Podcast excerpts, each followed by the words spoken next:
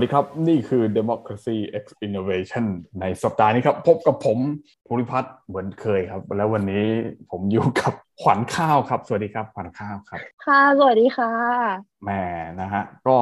สถานการณ์ในประเทศไทยนะฮะก็ดุเดือดร้อนแรงเหลือเกินนะวันนี้ผมก็เลยกล่าวว่าจะพูดสักหน่อยเดี๋ยวก็จะมีคนบอกว่าเราไม่แยแสกับความ ขัดแย้งและ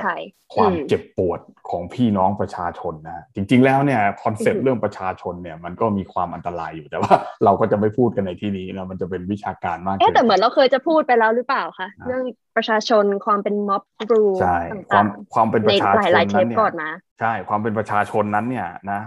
มันมันมันคือการรวบรวมคนทั้งหมดนะที่มันมีความแตกต่างกัน แล้วเราทำ pretend นะภาษาอังกฤษเรียก pretend คือเสแสร้งว่ามันไม่แตกต่างกัน ว่ามันเท่ากันนะซึ่งจริง ๆ แล้วเนี่ยนะคนที่เรียนหนังสือจบปีสี่มาก็คงจะเข้าใจว่ามันไม่เท่ากันหรอกนะแต่ว่าเราก็ติต่างว่ามันเท่ากันนะ เพื่อที่จะทำให้อะไรเราง่ายขึ้นในการไปเลือกตั้งไปอะไรกันแล้วแต่นะซึ่งตรงนี้เราจะไม่พูดถึงนะ แล้วก็ไม่ได้หมายความว่าเราไม่เลื่อมใสในระบอบประชาธิปไตยนะ เพราะไม่งั้นจะผิด job description ของเราเดี๋ยวเรียนเราจะถูกเลิกจ้างนะครับนะเพราะนั้นเราเลื่อมใสต่อระบอบประชาธิปไตยแน่นอนนะ แต่เราเพียงที่จะชี้ให้เห็นว่า concept ของความเป็นประชาชนนั้นเนี่ย นะมันก็ไม่ได้ make sense ไปทั้งหมดนะ ถ้ามีเวลาเดี๋ยว อันนี้เราก็อาจจะพูดคุยกันได้ต่อนะ แต่ว่าวันนี้ก็คือเราไม่ได้เพิกเฉยต่อความรุนแรงนะครับนะคือเราก็เห็นความรุนแรงที่เกิดขึ้นมากมายนะครับ ก็มีนักวิชาการหลายท่านนะ ชื่อเสียง big name ในประเทศไทยนี้ก็พูดถึงเรื่องความรุนแรงไปเยอะแล้วนะเราก็คงจะไม่ต้องมาอธิบายกันว่ามันหมายความว่าอะไรนะครับ แล้วมันก็คงจะไม่ใช่สิ่งที่พวกเรานั้นอยากจะให้เกิดขึ้นอยู่แล้วใช่ไหมฮะ นะขวัญข้าวก็ไม่ต้องการให้เกิดความรุนแรงใช่ไหมครับไม่ค่ะ เราชอบศึกษาแต่เราไม่ได้อยากให้เกิดขึ้นให้ศึกษาในอดีตอะไรอย่างนี้ดีกว่า แต่ผมกำลังจะบอกว่าการนำ concept ของประชาชนเป็นใหญ่เนี่ยนะการนำ concept เหล่านี้ไปใช้ในการชุมนุม หรือว่าไปใช้ในการประท้วงนะผมไม่ได้หมายถึงประเทศไทยประเทศเดียวนะ ทั่วโลกเลยนะครับ ไม่ว่าจะเกิดขึ้นตั้งแต่โควิดเริ่มมาเนี่ย BLM Black Lives Matter ในสหรัฐอเมริกา ในสหราชอาณาจักรแอังกฤษในประเทศฝรั่งเศสนะต้นตำรับของการก่อม็อบเนี่ยนะฮะหรือว่าจะเป็นในในเยอรมันก็มีในเยอรมันได้ถึงขั้นที่ว่ากลุ่มนีโอนาซีกับกลุ่มที่ไม่ใช่นีโอนาซีกลุ่มประชาธิปไตยฝ่ายซ้ายเงี้ยจับมือกันประท้วงรัฐบาลเพราะว่าไม่อยากล็อกดาวน์อะไรเงี้ยนะก็ก็มีกันก็เยอะแยะไปนะ แล้วก็ในออสเตรเลียก็มีเหมือนกันไม่ไม่อยากล็อกดาวน์อะไรเงี้ยก็ก็มาประท้วงก็โดนตำรวจจับกดพื้นจับเข้าคุกกันเยอะแยะกันไปหมดนะก็นั่นแหละฮะก็การที่เราถือว่าโอเค เราเป็นประชาชนแล้วเลยทำอะไรก็ได้เนี่ยมันมันก็เลยนำมาสู่ความรุนแรง ซึ่งเราก็มีเหตุผลที่จะบอกว่าเราเป็นคนจ่ายเงินจ่ายภาษีให้พวกเขามากระทืบเรานั่นแหละนะแต่แต่ถามว่าโอเคมันมันไม่ make sense ตรงที่ว่า คุณรับเงินจากเราแล้ว คุณคุณมาทำร้ายเราอย่างเงี้ยมันมันไม่โอเคใช่ไหมแต่ผมแต่กระสุนปืนจากภาษีประชาชน อ่า แต่แต่แต่หลักคิดแบบเป็นเหตุเป็นผลเนี่ยมันมันไม่ได้ใช้ได้สำหรับรัฐสมัยใหม่เสมอไปนะเพราะรัฐสมัยใหม่นั้นมันเป็นรัฐที่เรา รับอำนาจอธิปไตยจากใครก็ไม่รู้มาแล้วก็ไปฝากไว้ที่รัฐใช่ไหมแล้วพอรัฐถืออำนาจอธิปไตยแล้วเนี่ยรัฐก็กลายเป็นผู้ถืออำนาจอธิปไตย หรือว่าจะเป็นรัฐาธิปัตย์โซเวเรนตี้แล้วแต่คำศัพท์ที่จะเรียกกันเลยนะฮะแล้วตอนนั้นพอเขาถืออำนาจอธิปไตยแล้วเขาไม่สนแล้วว่าใครให้อำนาจเข้ามาเขาก็ใช้มันซึ่งซึ่งมันก็เป็นอย่างนี้ทุกที่นะฮะใครจะมาบอกว่าประเทศที่เป็นประชาธิปไตยมากที่สุดในโลกเนี่ยนะจะเอาดัชนี democracy index จะเอาอะไรมาก็ว่ากันไปจะเอาประวัติศาสตร์จะเอาจะพูดกันเรื่องกรีซเรื่องฝรั่งเศส เรื่องสหรัฐอเมริกาจะไปยกอับราฮัมลินคอล์นโจเซฟชุมปีเตอร์อะไรมาก็แล้วแต่เถอะนะฮะนะก็ใครเป็นรัฐก็ใหญ่ทั้งนั้นแหละนะโอเค มันเกินไปแล้วนะ ซึ่งผมก็เลยบอกความรุนแรงนั้นมันมาคู่กับรัฐนะความรุนแรงนั้นมันมาคู่กับรัฐอย่างที่ตำราสังคมวิทยาและรัฐศาสตร์ต่างๆเนี่ยได้ได้ได้พูดกันไว้เยอะแยะกันไปหมดแล้วเพราะฉะนั้นเนี่ยมันเป็นเรื่องธรรมดาที่เวลาเราไปท้าทายรัฐรัฐก็จะตอบโต้มาด้วยความรุนแรงนะดังที่ แม็กซ์เวเบอร์นะได้กล่าวไว้ว่ารัฐเนี่ยก็เป็นผู้ผูกขาดความรุนแรงนั่นเองนะใครทำความรุนแรงคนอื่นไม่ได้นะแต่ถ้ารัฐทำความรุนแรงก็มีความชอบธรรมในหลักการของรัฐนั่นเอง ซึ่งไม่ต้องอ้างหลักสากลที่ไหนหรอกนะครับเพราะว่าหลักสากลของรัฐก็คือการใช้ความรุนแรงอยู่แล้วนะไม่ว่าจะเป็นในสงคราม ไม่ว่าจะเป็นเออมันเหมือนเลคเชอร์เข้าไปทุกทีแล้วโอเคพอละอย่าเลยนะก็ ก็ให้แต่ความจริงก็มีอยากที่จะเถียงนะกับพอยพอยที่ภูริพัฒน์พูดขึ้นมาแต่ว่า แต่ว่าไว้ไปในเทปหน้าดีกว่าเรื่องความรุนแรงกับรัฐกับอำนาจ ผมกำลังจะโยงเข้ามาเห็นว่า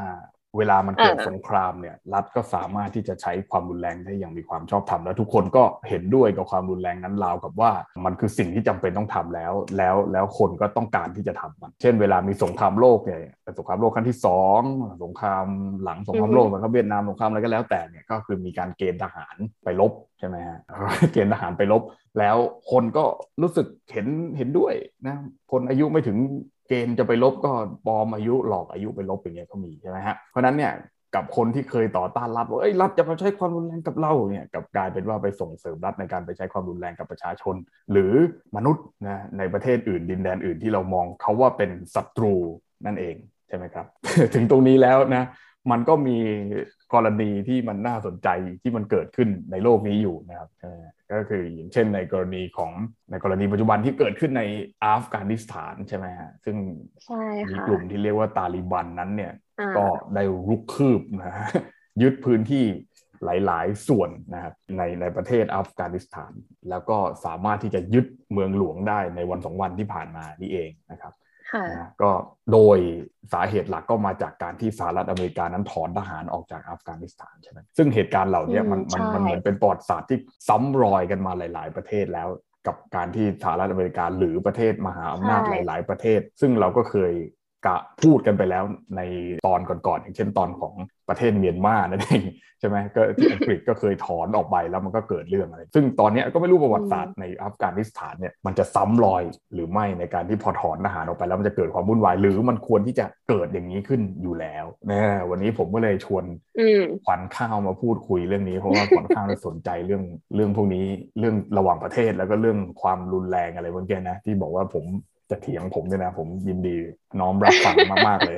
โอเค มันมันมันควรจะไว้ไว้เดี๋ยวเราค่อยไปเถียงกัน มันมันมันควรจะเกิดขึ้นไหมนะเรื่องเรื่องถอนทหารอันนี้ อันนี้คือบอกก่อนว่าปีนี้เนี่ยเอาตรงๆ คือมันเป็นปีที่ถ้าเด็กที่เรียนไออาจะแฮปปี้มาก เพราะมันมีสถานการณ์เกิดขึ้นแบบค่อนข้างเยอะในอาจจะไม่ได้ใกล้เคียงกัน แต่อาจจะเป็นเราจะศึกษาในเชิงแบบแนว comparative study ก็ได้ ก็คือแบบตั้งแต่ต้นปีอะไม่ว่าจะเหตุการณ์ไต้หวัน จีน ญี่ปุ่น เมียนมา อิสราเอล ปาเลสไตน์มาจนถึงอัฟกานิสถานเนี่ย คือทุกอย่างเนี่ยเราจะเห็น dynamic ของความ geopolitics แบบใหม่ที่เกิดขึ้น เพราะงั้นเนี่ยเด็กที่เรียนใน IR เนี่ยก็จะเริ่มรู้สึกว่า เฮ้ย ปีนี้ดูมีอะไรน่าสนใจ มีอะไรให้เขียนตอบข้อสอบอาจารย์เยอะ ซึ่งถ้าเปรียบเทียบกันในสมัยที่เรียนอะ นี่มีแต่อะไร มีแต่แบบแปดลี่ เตียวอยู่เกาะ เซงกากุอะไรเงี้ย ซึ่งมันเรียกว่ามันไม่ค่อยสนุกเท่าไหร่ ในปีนี้เนี่ยสำหรับเด็กไออาทางด้านคอนฟ lict เนี่ยก็จะน่าสนุกก็คือแล้วทีเนี้ยสร้างความสนุกสนานผ่านความตายของมนุษย์เอ้ยถ้าอย่าไปพูดอย่างนั้นสิพูดอย่างนั้นเราดูน่าเกลียดเลยอะโอเคโอเคสนุกในที่นี้คือมันก็จะมีอะไรให้แบบมันก็จะมีอะไรให้แบบศึกษาและเรียนรู้เยอะคือมันจะมีเคสให้สตูดี้เยอะ เราเราเราเห็นเหตุการณ์ที่มันเกิดขึ้นจริง ซึ่งซึ่งเป็นเหตุการณ์การเมืองโลกกระทบความสัมพันธ์ระหว่างประเทศ ของของโลกใช่ไหมไม่คือเราเห็นเห็นได้ชัดเจนคือดินามิกของโลกที่มันกำลังเปลี่ยนเราเห็น hegemonic struggle เขาเรียกว่าอะไรภาษาไทยคือแบบความการพยายามที่จะชิงอำนาจนำนะเออของของซึ่งแบบมันส่งผลกระทบต่อ geopolitics ภูมิรัฐศาสตร์ ในหลาย ๆ ระดับในหลาย ๆ อย่างเราเห็นตั้งแต่เอ่อ geopolitics ทางด้านใน Middle East ใน Central Asia หรือแม้แต่ใน East Asia หรือแม้แต่ในแถวบ้านเราเองด้วยซ้ำเราก็จะเห็น dynamic พวกนี้ที่มันเปลี่ยนไปทีนี้เนี่ยในเรื่องของอัฟกันเนี่ยหลายคล้าย ๆ กับหลาย ๆ เคสที่ภูริพัฒน์ได้ mention ไปก่อนหน้านี้คือมัน เอาตรงๆ เราคิดว่ามันเป็นผลพวงหรือแบบ legacy ที่มันยังไม่จบสิ้นตั้งแต่สมัยสงครามโลกครั้งที่สองหรือสงครามเย็นอ่าสงครามโลกอันที่สองอาจจะเป็นในเคสของอิหร่านหรือแต่ในของอัฟกานิสถานเนี่ยอาจจะเป็นตัวภาพสะท้อน legacy ที่เห็นได้ชัดของสงครามเย็นเลยก็ว่าได้ เพราะถ้าเกิดเราย้อนกลับไปดูในประวัติศาสตร์เนี่ยไอ้พวกกลุ่มต่างๆ หรือแม้แต่ตัวรัฐบาลที่ได้รับการยอมรับ state recognition จากประเทศต่างๆ ในนานาชาติ หรือตัวตาลิบันเองหรือกลุ่มไหนๆเนี่ยมันถูกสร้างขึ้นมาในช่วงที่มันมีสองขั้วอำนาจก็คือโซเวียตยูเนียนใช่ไหมแล้วก็มีอเมริกา แล้วก็ใช้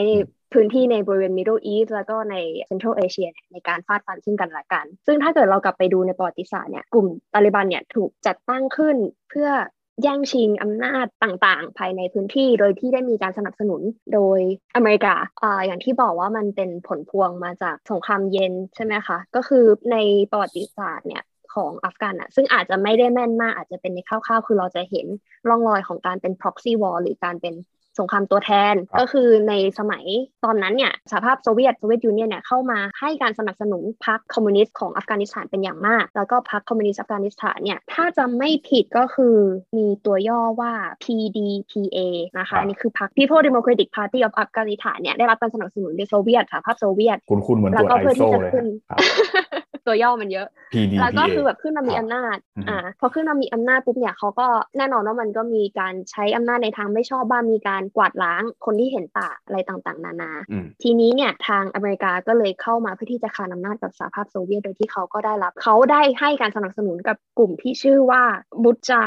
ฮีดีน ซึ่งก็ต้องขออภัยถ้าเกิดออกเสียงไม่ถูกต้องอ่า หรืออ่านผิดนะคะเป็นเรื่องซึ่งก็คือครับ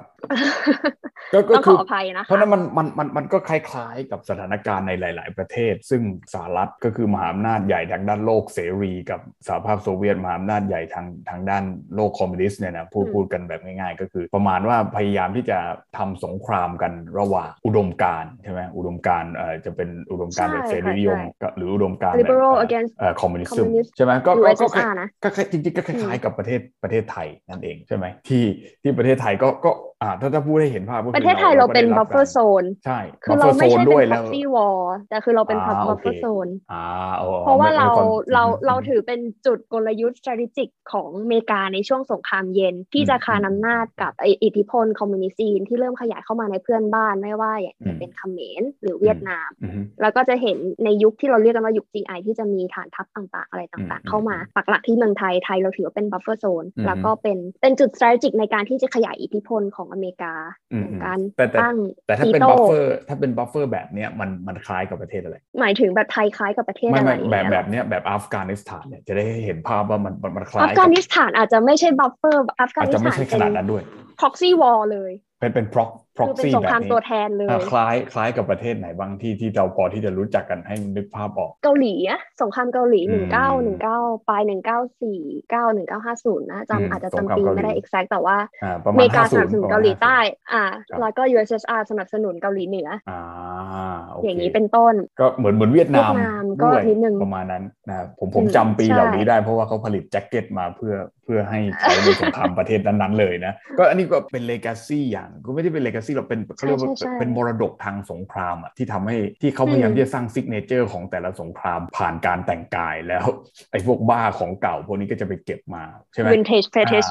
ว่าว่าโอ้ยคุณมีแจ็คเก็ตทรงนี้ใส่เสื้อแบบนี้มันอยู่ในยุคของสงครามแบบไหนอะไรเงี้ยซึ่งอเมริกาก็สร้างความเป็นแฟชั่นมาในสมัยที่เขายังรู้เขายังไม่รู้เลยว่าจะชนะหรือเปล่า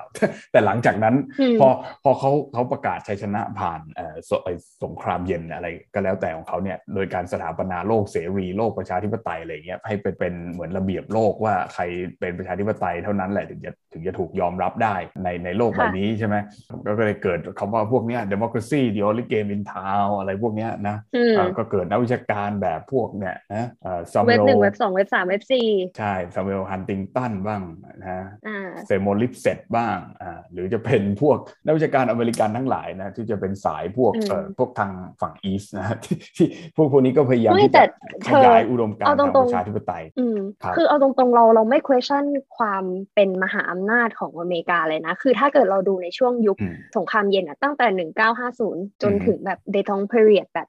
1970 1980 เนี่ย อเมริกามีความสามารถในการที่จะเข้าไปแทรกแซงในกิจการภายในประเทศอะเพื่อที่จะคานอำนาจกับโซเวียตอะ เยอะมาก คือแบบความมันต้องใช้ความเป็นมหาอำนาจทั้ง resource ทั้ง economic ทั้งแบบ diplomacy ระดับไหนในการที่จะสามารถเข้าไปในทุกภูมิภาคของโลก ไม่ว่าจะเป็นในอะภูมิภาคบ้านเราแน่นอนอยู่แล้วอาเซียน หรือใน Middle East ที่เราเห็นในอิหร่าน อัฟกาน หรือแม้แต่ในลาตินลาตินเราก็รู้อยู่ว่าแบบอเมริกาเข้าไปมีส่วนมากน้อยแค่ไหนในการ ผลิตรัฐประหาร อย่างที่อาจารย์ใดเคยได้บอกไว้ว่าแบบอเมริกาคือต้นแบบรัฐประหารในหลาย ๆ ประเทศ ซึ่งไทยก็รวมอยู่ในนั้นด้วย ถูกไหมคะ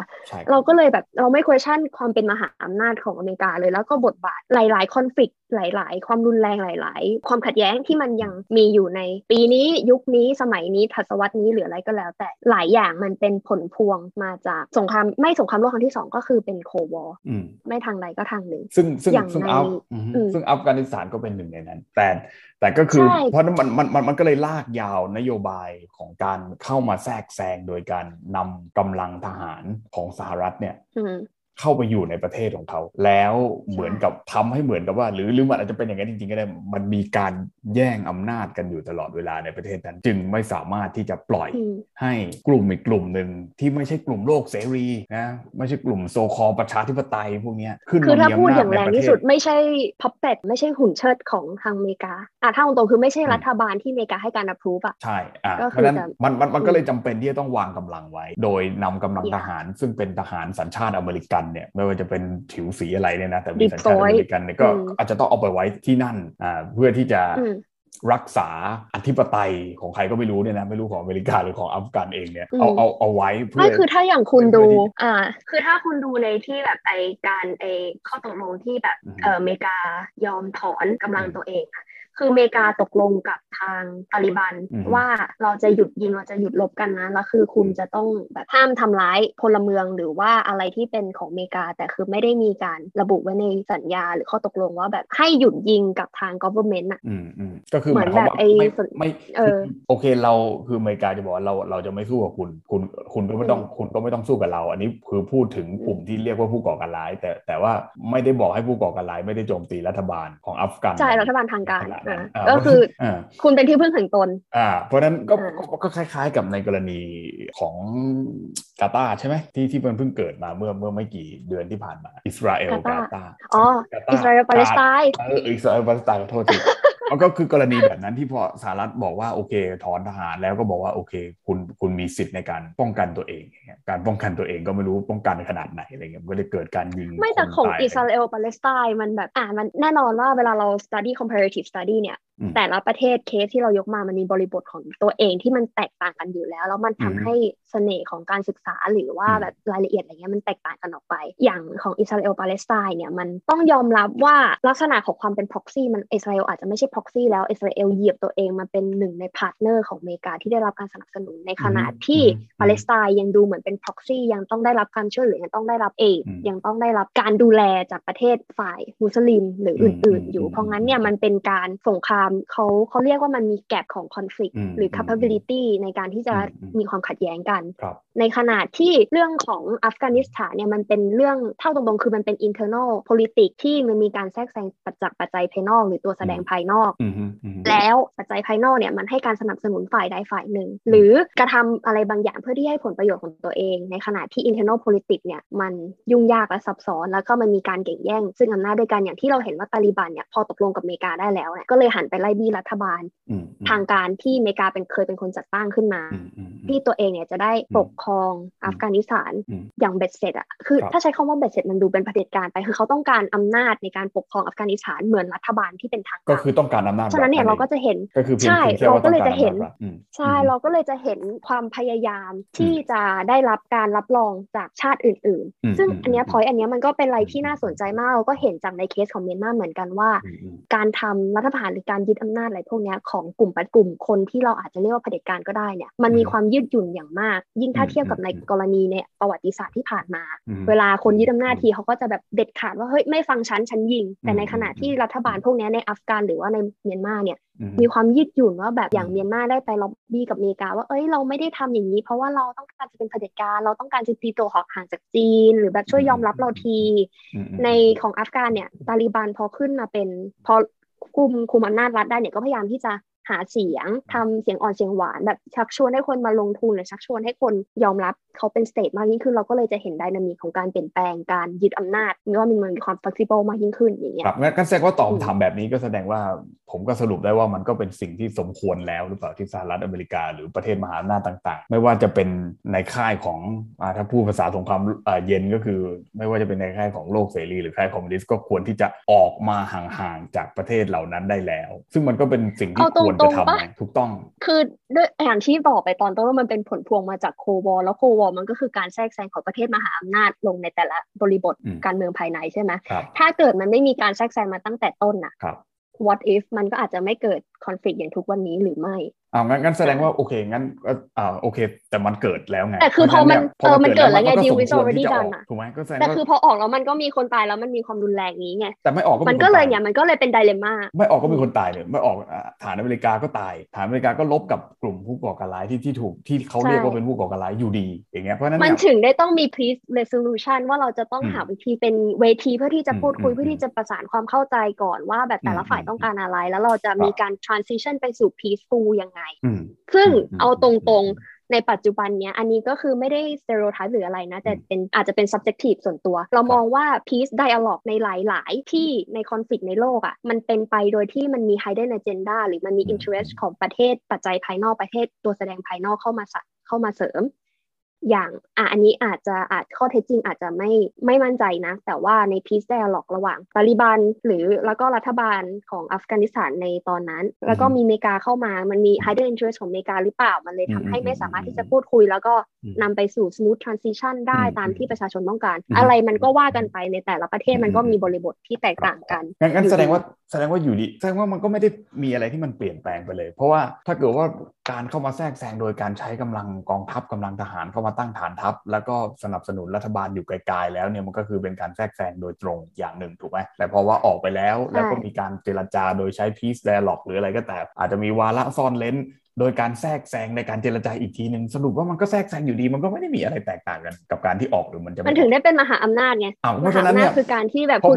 แบบไอ้แพร่อิทธิพลของคุณไปได้ทุกสิ่งที่ขวัญข้าวกำลังจะบอกผมก็คือ นี่มันก็แค่ละครในฉากหนึ่งหรือเปล่าในการที่คุณจะถอนทหารหรือไม่ถอนเราคือละคร เพราะนั้นเนี่ยมันมันไม่ต่างกันเลยอะมันไม่ต่างกันเลยถูกไหมมันไม่ต่างแล้วคือเราจะเห็นการ repeat ของเนี้ยคือแบบเรากลับไปย้อนดูในกรณีของเอ่อ Islamic Revolution ที่มันเกิดขึ้นที่อิหร่านในปี 1979 อย่างเงี้ยก็คืออ่าเริ่มต้นเลยนะ ก็คืออเมริกาให้การสนับสนุนราชวงศ์ชาห์ของอิหร่านในตอนนั้น ซึ่งราชวงศ์ชาห์เนี่ยใน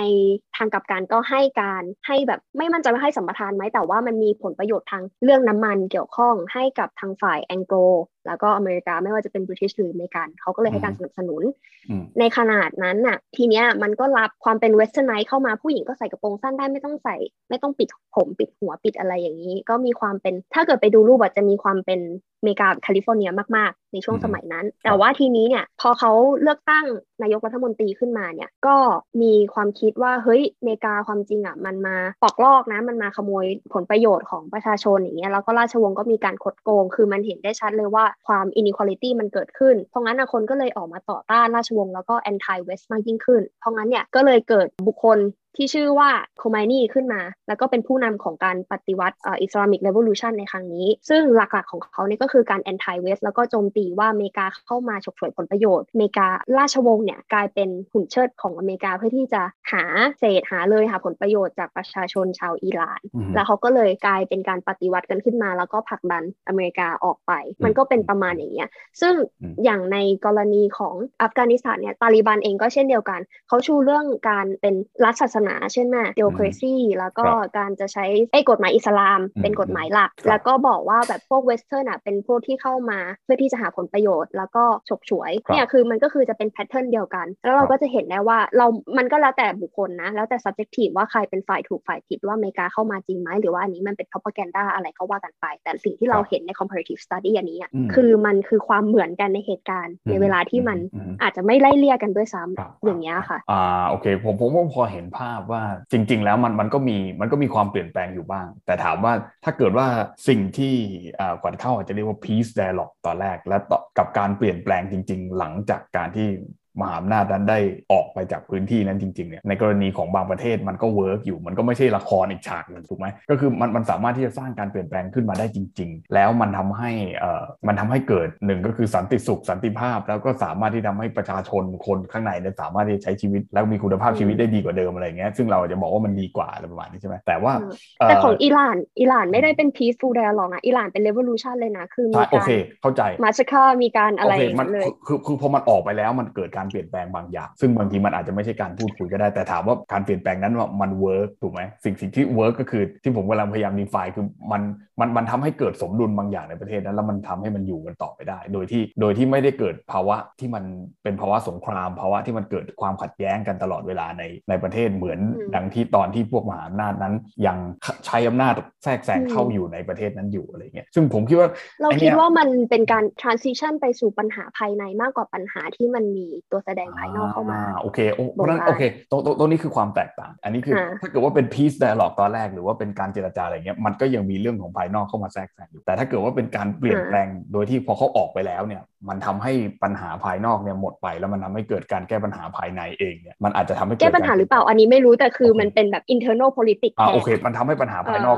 มันทำให้ปัจจัยภายนอกของปัญหาทางการเมืองของประเทศประเทศหนึ่งเนี่ยลดลงไป อันนั้นอาจจะเป็นอาจจะเป็นประเด็นที่ที่เอาเดบอกมันมันมันอาจจะดีที่เกิดว่าประเทศเหล่านี้ออกไปอย่างเงี้ยแต่แต่ว่าผมอ่าแล้วแต่บุคคลอ่าผู้มุมมองนี้นิดนึงคือ ผมไปเห็นมานะไม่ว่าจะเป็นในสื่อ Facebook Twitter อะไรก็แล้ว แต่เนี่ยคือคนก็จะรู้สึกมีความเกลียวกราดโดยเฉพาะฝ่ายประชาธิปไตยในประเทศไทยนะประเทศเราเองเนี่ยเราไม่ได้มองประเทศอื่นประเทศสหรัฐอเมริกาก็เช่นเดียวกันนะก็จะมีพวกที่เล่นโซเชียลอะไรเงี้ยแล้วก็แสดงความไม่พอใจกับการที่สหรัฐอเมริกานั้นถอนทหารออกไปอะไรเงี้ยซึ่งจริง ๆ การถอนทหารของสหรัฐเนี่ยมันก็มีการเตรียมการอยากจะทำตั้งแต่สมัยโดนัลด์ทรัมป์ยังเป็นประธานาธิบดีอยู่นะแต่ใช่ก็คือทรัมป์เป็นคนเหตุผลอาจจะเหตุผลอาจจะต่างกันทรัมป์อาจจะให้เหตุผลในในเชิงชาตินิยมกว่า คือบอกว่าเรื่องอะไรทำไมเราถึงต้องให้เด็กหนุ่มอเมริกันไปตายในแผ่นดินที่ไม่ใช่แผ่นดินเกิด ซึ่งเป็นสงครามของใครเราว่ามีอีโคโนมิกใช่ไหมอ่าซึ่งอีโคโนมิกเข้ามาด้วยของทรัมป์อ่าซึ่งซึ่งอ่าโอเคในในกรณีของพอเปลี่ยนประธานาธิบดีเป็นอ่าประธานาธิบดีไบเดนแล้วอาจจะมีเหตุผลที่แตกต่างกันในการถอนอะไรเงี้ยอันนี้ก็เป็นรายละเอียดก็ค่อยว่ากันไป แต่มันจะมีอีกกลุ่มหนึ่งที่บอกว่าเราต้องยึดถือหลักเกณฑ์ใช่ไหมฮะหลักเกณฑ์ประชาธิปไตยหลักเกณฑ์เสรีภาพ หลักเกณฑ์สิทธิมนุษยชน ที่เราจะให้พวกตาลิบันเนี่ยพวกเนี้ยซึ่งเป็นพวกที่ไม่ได้เคารพ หลักเกณฑ์สากลในข้อพวกนี้เลย ไม่ได้เคารพ UN ไม่เคารพเลย จะใช้กฎหมายอิสลามนะกดขี่ผู้หญิงกดขี่เด็กไม่ให้เด็กไปโรงเรียน แต่ว่าตาลิบันรอบนี้ก็บอกว่าโอเค เราจะยอมผ่อนปลนตรงนั้น เราจะยอมปรับตัวให้มันเข้าใกล้กับ เห็นไหมความ flexible ของกลุ่มเผด็จการใหม่ ใช่อะเพราะนั้นอาจจะเกิดตรงนี้ขึ้นแต่ว่าบางคนก็บอกว่าเฮ้ยมันไม่โอเค เรื่องแบบนี้เราจะยอมพวกนี้ปกครองไม่ได้เพราะเราก็รู้อยู่แล้วพวกนี้มันโกหกมันตอแหลนึกออกไหมฮะบางคนในพูดกันไปถึงขั้นที่ว่าโอ้โหอาวุธยุทโธปกรณ์ที่สหรัฐอเมริกาได้ทิ้งไว้ในอัฟกันก็เยอะแยะทำไมคนเหล่านี้ใช่ไหมทำไมประชาชนคนอัฟกานิสถานเหล่านี้ทำไมไม่หยิบอาวุธขึ้นมาสู้นะถ้าคุณไม่สู้ก็อยู่อย่างทาสนี่นะฮะใช้ใช้แฮชแท็กของการต่อสู้ ในประเทศไทยเลยก็บอกว่าคนอัฟกันถ้าคุณไม่สู้คุณก็อยู่อย่างทาสอ่าก็มันก็มีมีไอเดียเหล่านี้อะผมผมอยากจะทราบหน่อยว่าอะคือคนพวกเนี้ยผมก็ไม่ได้อยากจะวิจารณ์นะแต่ก็คือคุณก็อยู่หน้าจอโทรศัพท์นึกออกไหมคุณคุณไม่เคยออกไปต่อสู้ต่อลบอะไรกันที่ไหนเลย คุณจะไปบอกให้คนอื่นเขาไปจับปืนยิงกันตายเองเนี่ยนะ อะไรเงี้ยคือผมก็ไม่เข้าใจปัดลอจิกหรือว่าตรกกะอะไรแบบนั้นนะแต่แต่เท่าที่ผมฟังผ่อนข้าววิเคราะห์มาเนี่ยผมกลับรู้สึกว่าคนนอกที่มองปัญหาเข้าไปข้างในมันอาจจะไม่เหมือนคนข้างในเขามองปัญหาออกมาจากข้างนอกก็ได้ไงซึ่งเขาอาจจะบอกว่าประเทศเขาอาจจะมีคอน FLICT เขาอาจจะมีความขัดแย้ง แต่เขาอาจจะรู้สึกว่าเขาอาจจะจัดการความขัดแย้งได้ดีกว่า ถ้าเกิดว่าไม่มีมือจากภายนอกเนี่ยยื่นเข้าไปแทรกแซงอะไรประมาณนั้นใช่ไหมซึ่งซึ่งนั่นก็คือประเด็นของเราในวันนี้ว่ามันมันมันควรหรือไม่นะกับการที่รับความรุนแรง รับไอเดียการแก้ปัญหาจากประเทศมหาอำนาจจากรัฐอื่นนะหรือคุณจะยอมรับความรุนแรงจากรัฐของคุณเองมากกว่า และอีกอย่างหนึ่งประเด็นความแรงก็เรื่องอีกเรื่องคือหลักการ คุณจะเอาหลักการสากลที่สหรัฐอเมริกาสถาปนาขึ้นมาสิทธิมนุษยชน UN United Nation SDG อะไรก็ว่ากันไปเนี่ยนะว่าคุณจะบอกว่าสิ่งเหล่านี้มันมันเป็นหลักสากลที่สามารถเอาไปแอพพลายแก้ไขปัญหาได้กับทุกประเทศในโลก หรือแต่ละประเทศที่เราบอกว่ามีบริบทต่างกัน ที่ขวัญข้าวพูดทีแรกเราควรที่จะศึกษาบริบทของแต่ละประเทศแล้วนำสิ่งนั้นมาแก้ปัญหา มันจึงเกิดการเปลี่ยนแปลงที่มันดีขึ้นใน ดีขึ้นในที่นี้คืออที่เราว่าเมื่อกี้อาจจะมีคุณภาพชีวิตดีขึ้นอะไรอย่างเงี้ยนะมีความสงบสุขมากกว่าเดิม มีสมดุลในประเทศมากกว่าเดิมมากกว่าการที่จะต้องอยู่ในภาวะที่มันมีความขัดแย้ง แล้วก็มีการสูญเสียมากมายแบบนี้ใช่ไหมฮะ คือเนี่ยพอคุยพอพลิพัฒน์พูดเรื่องอันนี้มาแล้ว คือแบบมันย้อนกลับไปสมัยที่แบบตอนที่เรียน peace conflict หรือแบบ peace study conflict นู่นนี่นั่นเลยแล้วคือมันก็จะมีเซมินาในแนวแนวนี้ ที่เราจะพูดกันว่าแบบเอ้ยสรุปแล้วเนี่ยสายตาของคนนอกที่มอง conflict อะเวลามันจะจะกับความรู้สึกของคนภายในที่เขาเป็นคนที่อยู่ใน war zone เรียกตรงๆเลยแล้วกัน conflict zone war zone เนี่ยมันแตกต่างกัน แล้วคุณไม่มีทางที่จะเข้าใจได้จนกว่าที่คุณจะเข้าไปอยู่ในจุดจุดนั้น เพราะฉะนั้นเนี่ยเวลาเรามี peace dialogue meditator เนี่ยจึงเป็นอะไรที่สำคัญมาก ว่าจะต้องมั่นใจว่ามันจะต้องไม่มีไบแอดอะคุณจะต้องไม่นึกภาพของสถานการณ์เขาในความคิดของตัวเองใช่อ่าอย่างที่ว่าความจริงก็ไม่ค่อยอยากพูดประเด็นนี้เท่าไหร่แต่ว่าไม่สู้ก็อยู่อย่างท่าคือเอาตรงๆ อันนี้มันไม่สามารถนำมาใช้กับบริบทของอัฟกันได้เลย ไม่ว่าจะแบบแน่นอนว่าแบบเราเราต่อสู้กับเอ่อเพื่อความเป็นประชาธิปไตยในขณะที่อัฟกันเนี่ยเขาอาจจะต่อสู้เพื่อสงครามความเป็นอยู่กับชีวิตสงครามที่มันกระทบกับความเป็นอยู่เขาเลย อันนั้นคือแบบมีคนตายอะไรอย่างนี้แต่ว่าโอเคโอเค เราจะไม่พูดนั้นหลักการหลักการที่อเมริกาทิ้งไว้ หรือว่าหลักการที่ความเป็นอเมริกันหลักสากลแบบอเมริกัน ที่อเมริกันสร้าง legacy สร้างมรดกไว้เนี่ยมันก็ไม่สามารถที่จะ applyหรือว่านำไปใช้เป็นสูตรสำเร็จให้กับทุกประเทศได้ในโลกนี้ใช่ไหมฮะอันนี้คือสิ่งหนึ่งที่เราพูดมาตลอดจริงๆก็คืออย่างแล้วก็อย่างที่เราบอกตลอดว่าแบบแต่ละประเทศมันมี context ที่แตกต่างกัน ถึงแม้จะ comparative study มันมี point ที่มันเหมือนกันแต่แต่ละประเทศมันไม่เหมือนกันเพราะฉะนั้นเนี่ยสิ่งที่อันนี้พูดได้เลยตรงๆ ว่าสิ่งที่ไม่ชอบที่สุดก็คือการ standardize หรือการทำให้มันเป็น universal ว่าแบบ one will fit all get ไหมอย่างเช่นไอ้พวกหลักการเรื่องสิทธิมนุษยชน หรือแบบหลักการ liberal democracy อะไรก็แล้วแต่ คือโอเค เราไม่เถียงว่ามันเป็นสิ่งที่ดี ที่ประชาชนทุกคนควรจะ enjoy ใน freedom of right แต่ว่าคุณก็อย่าลืมว่าอันเนี้ยการเผยแพร่มันก็ดี แต่ว่าคุณก็ต้องดูว่าในประเทศที่มันไม่มีอะมันก็จะบอกไงดีอะมันไม่ใช่มันไม่ใช่ universal ที่แบบ standard ได้คือแบบคุณต้องทำตามให้ได้ในแต่ประเทศเขามี context เขามีของเขาอย่างกฎหมายอิสลามหรืออะไรอื่นๆเนี่ยแบบไทยๆอะไรอย่างเงี้ยใช่ไหมครับเพราะนั้นนี่คือ ถ้าสมมติว่าเราเราย้อนกลับมามองเขาบอกโอ้โหเราอาจจะมองกฎหมายอิสลามของเขาว่ามันไม่มีความเท่าเทียมมันมันรู้สึกมีความล้าหลังล้าสมัย มันละเมิดสิทธิมนุษยชนมันทำให้เกิดความไม่เท่าเทียม แต่ ถ้าเกิดว่ามันสามารถที่จะสร้างสมดุลให้กับสังคมสังคมหนึ่งได้ นั้นเนี่ยมันและมันเป็นสิ่งที่คนในสังคมนั้นเขายอมรับและเขาต้องการเนี่ยผมก็คิดว่าการนี้ก็ย้อนกลับไปพวกแบบยัดเยียดความเป็นประชาธิปไตยหรือความการยัดเยียดความ ความสิทธิมนุษยชนเนี่ยผมไม่รู้จะใช้คำว่าอะไรนะ คือ humanitarianism ให้เขาไปเนี่ย มันมันจะเกิดมันจะยิ่งเกิดความขัดแย้งแล้วเกิดความไม่สมดุลในสังคมนั้นมากกว่าเดิมโอ้โหพูดอย่างนี้ผมเป็นเป็นแบบว่าฝ่ายโดนนี่นะฝ่ายขวาจับ radical แบบว่า conservative ไม่แต่ว่ามันพอพอไอพูดมาอันเนี้ยเธอมันก็ย้อนกลับไปเรื่องแบบ political theory บางต้น social contract นู่นนี่นั่น consensus ของแบบคนในสังคมว่าถ้าเกิดเขายอมรับกฎอันนี้ได้นู่นนี่นั่นอะไรอย่างเงี้ยซึ่งถ้าเกิดพูดในตามที่สไตล์ที่คุณดูครับบอกคือเราก็ไม่ได้อยากจะดีนายว่า humanitarian การ spread of humanitarian มันไม่ดี เพราะมันก็มันเป็นสิ่งที่แบบโอเคการันตีคุณภาพชีวิตของคนในระดับหนึ่ง แต่ว่าในขนาดเดียวกันนะเราก็ต้องยอมรับ characteristic ของแต่ละบริบทในแต่ละประเทศ เพราะเอาตรงๆก่อน ก่อนที่จะมีความเท่าเทียมมากฎหมายหรือกฎหมู่หรือนอมอะไรพวกนี้ value พวกนี้มันมีมาก่อน ก่อนที่จะมี spread of liberal democracy and humanitarian ไปทั่วทุกประเทศถูกไหมเพราะงั้นเนี่ยเราคิดว่าประเด็นคือมันไม่ใช่ว่าแบบคุณไม่สามารถ impose humanitarian ลงไปในประเทศพวกนี้ได้ หรือว่า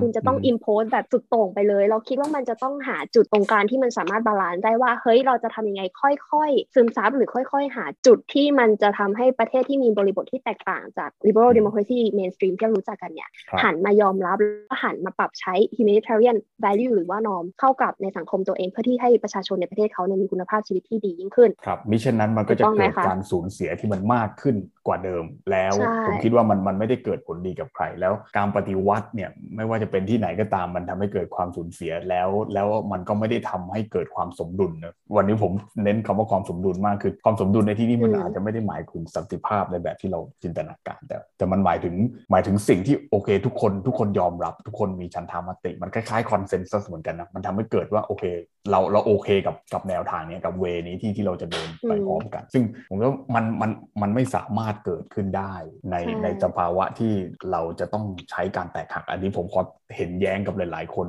ที่กำลังอินกับการเมืองไทยด้วยเช่นเดียวกัน ซึ่งนี่ทิ้งไว้เป็นประเด็นท้ายๆแล้วกันว่าประเด็นความขัดแย้งในประเทศไทย ซึ่งก็มีบริบทของมันนะฮะ เราก็พูดในฐานะที่เราเป็นคนไทยว่ามันก็มีบริบทของมันแล้วการที่เราจะนำหลักสากลต่างๆนะอย่างเช่น ตอนแรกพูดเหมือนเราเชียร์รัฐบาลเลยนะว่าแบบว่าเฮ้ยหลักสากลไม่มีจริงหรอกคุณอะไรอย่างเงี้ยนะแล้วก็พูดเหมือนแต่ว่าแบบเฮ้ยรัฐเนี่ยมันก็มันก็เป็นอย่างมันอย่างนั้นอย่างเงี้ยนะพูดพูดพูดแบบนั้นเหมือนเราเหมือนเราเข้าข้างรัฐมากๆเลย แต่มันไม่ใช่อะผมกำลังเชี้เห็นนะสุดท้ายแล้วเราย้อนวนไปทั่วโลกเลย ผมกำลังเสนอว่าเราคิดว่าหลักสากลที่เราใช้กันเนี่ย ที่ถูก impose เนี่ยคำว่า impose เนี่ยที่ก่อนข้าวใช้ impose ก็คือเหมือนกับนำมันชักนำผลักดันให้ใช้นำเออในในประเทศไทยแบบเนี้ยพี่ว่ามันถูกยื้อมันถูก มันมีความเจือปนเหรอมันไม่ได้มีความเจือปนมันมันคือเหมือนมันรั้นอะมันมีความรั้นคุณเข้าใจว่าเหมือนเหมือนเด็กมันดื้อแล้วมันรั้น มันมันดื้อแล้วมันรั้นจะใช้สิ่งเหล่านี้มาตั้งตั้งแต่ประมาณสักยี่สิบกว่าปีแล้วอย่างเงี้ยตั้งแต่เราเกิดอะนึกออกปะคือคือคือตั้งแต่ยี่สิบกว่าปีคือเราเติบโตมาในสภาวะที่เรารับรู้สิ่งที่เราถูกชักนำถูก impose ความเป็น mainstream โดยความคิดแบบเนี้ยแบบอเมริกันเนี่ยแบบที่อเมริกันเขาเขาสร้าง legacy มาให้เราเนี่ยแบบเนี้ยแล้วเราก็เห็นว่ามันมันไม่จบไม่สิ้นแล้วมันทวีคูณความขัดแย้งความไม่สมดุลมากขึ้นในประเทศของเรามากขึ้นเพราะฉะนั้นเราจะคิดว่า เราจะใช้แบบนี้ต่อไปมันจะ work ไหมเพราะฉะนั้นเราถึงได้บอกในเบื้องต้นเนี่ยว่าเด็ก IR ที่เรียนอะเราจะเห็นการ struggle ของ power ที่มันเกิดขึ้น เพราะว่าอเมริกาเนี่ยเขา impose liberal democracy หรือว่า ideology ของพวกนี้ส่งออกไปในหลาย ๆ ประเทศ แล้วตอนนี้มันเกิดความสั่นคลอนเพราะงั้นเนี่ยการวิเคราะห์ของเขาเนี่ยเขาก็จะวิเคราะห์ในมุมมองของตัวเองจากสิ่งที่ตัวเองเคยทำอย่างเช่นอาจจะมีคนโต้แย้งกับเราได้นะ แต่คือเราอันนี้ก็เป็น subjective แต่เราเชื่อที่ว่ากลุ่ม authoritarian หรือว่ากลุ่มพวกรัสเซียเอ้ยรัสเซียจีน แล้วก็ทาง Middle East อย่างเงี้ยที่เขาเรียกกันว่าเป็น super major authoritarian state เนี่ยบางทีอะที่เขาก่อกลุ่มกันอะคือมันไม่ใช่เป็นการแพร่กระจายอิทธิพลอย่างที่อเมริกาเคยทำอเมริกาแล้วก็ประเทศมหาพันธมิตรของเขาในการ spread uh, democratization แล้วก็ democracy consolidation การที่กลุ่มประเทศพันธมิตรที่เป็นเผด็จการเนี่ยเข้ารวมเกาะกลุ่มกันอะมันเป็นการกระทำเพื่อผลประโยชน์ภายในประเทศของแต่ละประเทศมากกว่า ไม่ใช่เป็นการเพื่อที่จะไม่ใช่ต้องการที่จะแบบเฮ้ยจะมีสงครามเย็นครั้งที่สองจะมีการแบบเป็นค่ายของเผด็จการกับค่ายประชาธิปไตยนะอันนี้ก็ซึ่งในเรื่องนี้เราอาจจะไปคุยกันเพิ่มเติมได้ในตอนหลังแต่คือไอเดียหลักๆที่เราที่เราเชื่ออย่างนั้นจากการที่เห็นความ flexible ของกลุ่มเผด็จการที่ขึ้นมาใหม่ หรือว่าวิธีการดำเนินกลยุทธ์ต่างประเทศของจีนของรัสเซียในตอนนี้คือ ส่วนมากดำเนินการกันไปเนี่ยขยายอิทธิพลเนี่ยเพื่อผลประโยชน์ของประเทศมากกว่า เพื่อผลประโยชน์ที่ว่าเราจะเป็น center of the world เราจะเป็นอะ center of the world พูดไม่ได้เพราะว่า Chinese ต้องการจะเป็น เราต้องการจะเป็นผู้นำทางอุดมการณ์ประมาณนั้น ผมคิดว่าไอเดียไอเดียของของการรวมกลุ่มกันเป็นเป็นลักษณะของ union หรือความความเป็นสหภาพอย่างเช่นสหภาพยุโรปคำว่า union นี่มันหมายถึงรวมกันใช่ไหมแต่แต่แต่จุดมุ่งหมายของมันคือมันมันมันต้องการให้แต่ละประเทศของมันเองอะได้รับผลประโยชน์ แต่คำที่คิดว่าอย่างฝั่งอเมริการวมประเทศก็ใช้คำว่า United Nations สิ่งคำว่า nation หมายถึงแต่ละประเทศ ซึ่งมันดูเหมือนกับว่าจะให้ความสำคัญในของประเทศสมาชิกในแต่ละประเทศใช่ไหมเพราะมันใช้คำว่า nations แล้วมันเติม s ใช่ไหมมีหลาย ๆประเทศเนี่ยเน้นย้ำให้เห็นถึงความให้เห็นถึงความแตกต่างหลากหลายถูกป่ะ nations แต่ว่า union เนี่ยโอ้ยถ้าคุณพูดถึง UN เนี่ยมันรวม แต่ว่าจุดประสงค์หลักของ UN จริง ๆ คืออะไรฮะ คือคุณ UN เนี่ยมันก็มีปัญหาร้อยพันแปดแล้วมันก็มีมันก็คือการถ้าเอาสาววัยรุ่นคือมันก็มีความผีของมัน ซึ่งเราก็ด่าได้ ไม่ใช่ด่าเราก็วิจารณ์แล้วก็วิพากษ์ได้อีก ใช่ ผมผมคิดว่า UN ลักษณะของมันมันมันคือการมันคือการแผ่ขยายอำนาจของสหรัฐและประเทศที่ like mind เพราะนั้นเนี่ยชื่อของมันเนี่ยมันมักจะตรงกันข้ามกับการกระทำของมันเสมอเอาเอาไว้แค่นี้แล้วกันพอพอพอพอพอละสำหรับวันนี้นะครับ ก็ชนิดเดียวกันคล้ายกันกับสถานการณ์ทางการเมืองในตอนนี้แล้วกันนะครับ ก็มีความเป็นห่วงอย่างมากแล้วผมก็คิดว่าไม่อยากให้เกิดความรุนแรงจริงๆใช่ค่ะเราแต่ยังไงก็ต้องก็จะต้องความรุนแรงที่เกิดขึ้นอยู่ดี คือเราเราเราก็จะต้องไม่สร้างเงื่อนไขให้มันเกิดความรุนแรงนะครับ ซึ่งนั่นก็คือสิ่งที่สำคัญที่สุดในในอดีตก็ทำกันมาเยอะแยะแล้วนะและในหลาย ๆประเทศก็ทำก็มีเอ่อถึงตรงนี้เราพูดต่ออีกนี้แล้วกันก็มีมีมีคนเชียร์ให้รูทติ้งนะ เราก็คือพูดเรื่องรูทด้วย